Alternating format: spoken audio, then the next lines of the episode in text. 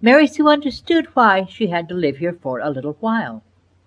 Her family had to move to a new town because her father was starting a new job.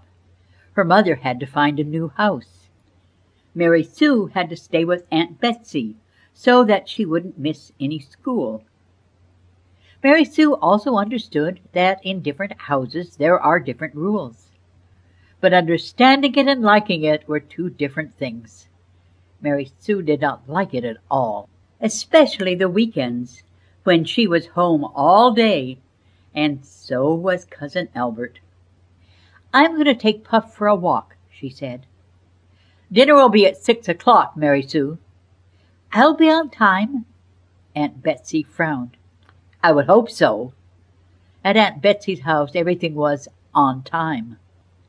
Mary Sue skipped out the front door. Puff scrambled out behind her. They headed for the creek. It wasn't a very good creek. Actually, it was just a ribbon of mud. But even a muddy creek was better than staying in the house doing everything wrong. Wrong, that is, according to Aunt Betsy. Mary Sue walked along slowly, kicking at the dead leaves. Puff ran off to explore. Puff was running around and around a hollow old stump. "What did you find, Puff? A jackrabbit?" Puff stopped and looked at Mary Sue. Her brown eyes sparkled and her fluffy tail wagged. Mary Sue walked over. Then Puff put her little paws on the edge of the stump and looked in. Mary Sue looked in, too. "Wow, it's really hollow. I can't even see the bottom." A silver ladder leaned against the inside of the stump. Mary Sue put out her hand. The metal felt smooth and sturdy. "A ladder," said Mary Sue, "is for climbing. In this case, climbing down." She tucked Puff under her arm tightly so that she could still hold on to the ladder rungs. Then they started down. 5 rungs, 10, 15. By the 20th rung it was so dark that Mary Sue could see only the silver glow of the ladder. "What do you think, Puff? Shall we keep going?" Puff wagged her tail. "You're right.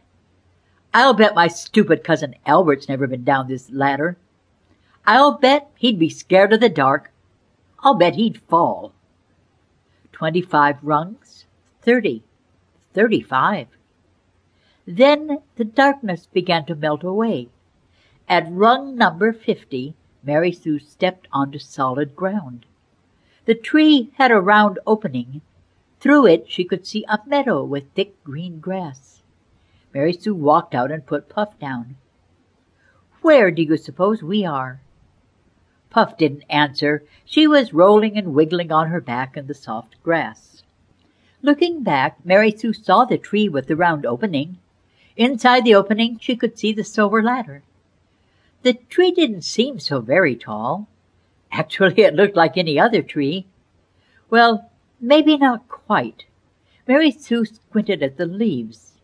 They looked like slender, gleaming tubes of green glass. "I've never seen a tree like this," she told Puff.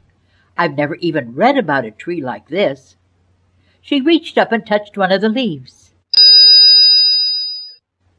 It rang like a little bell.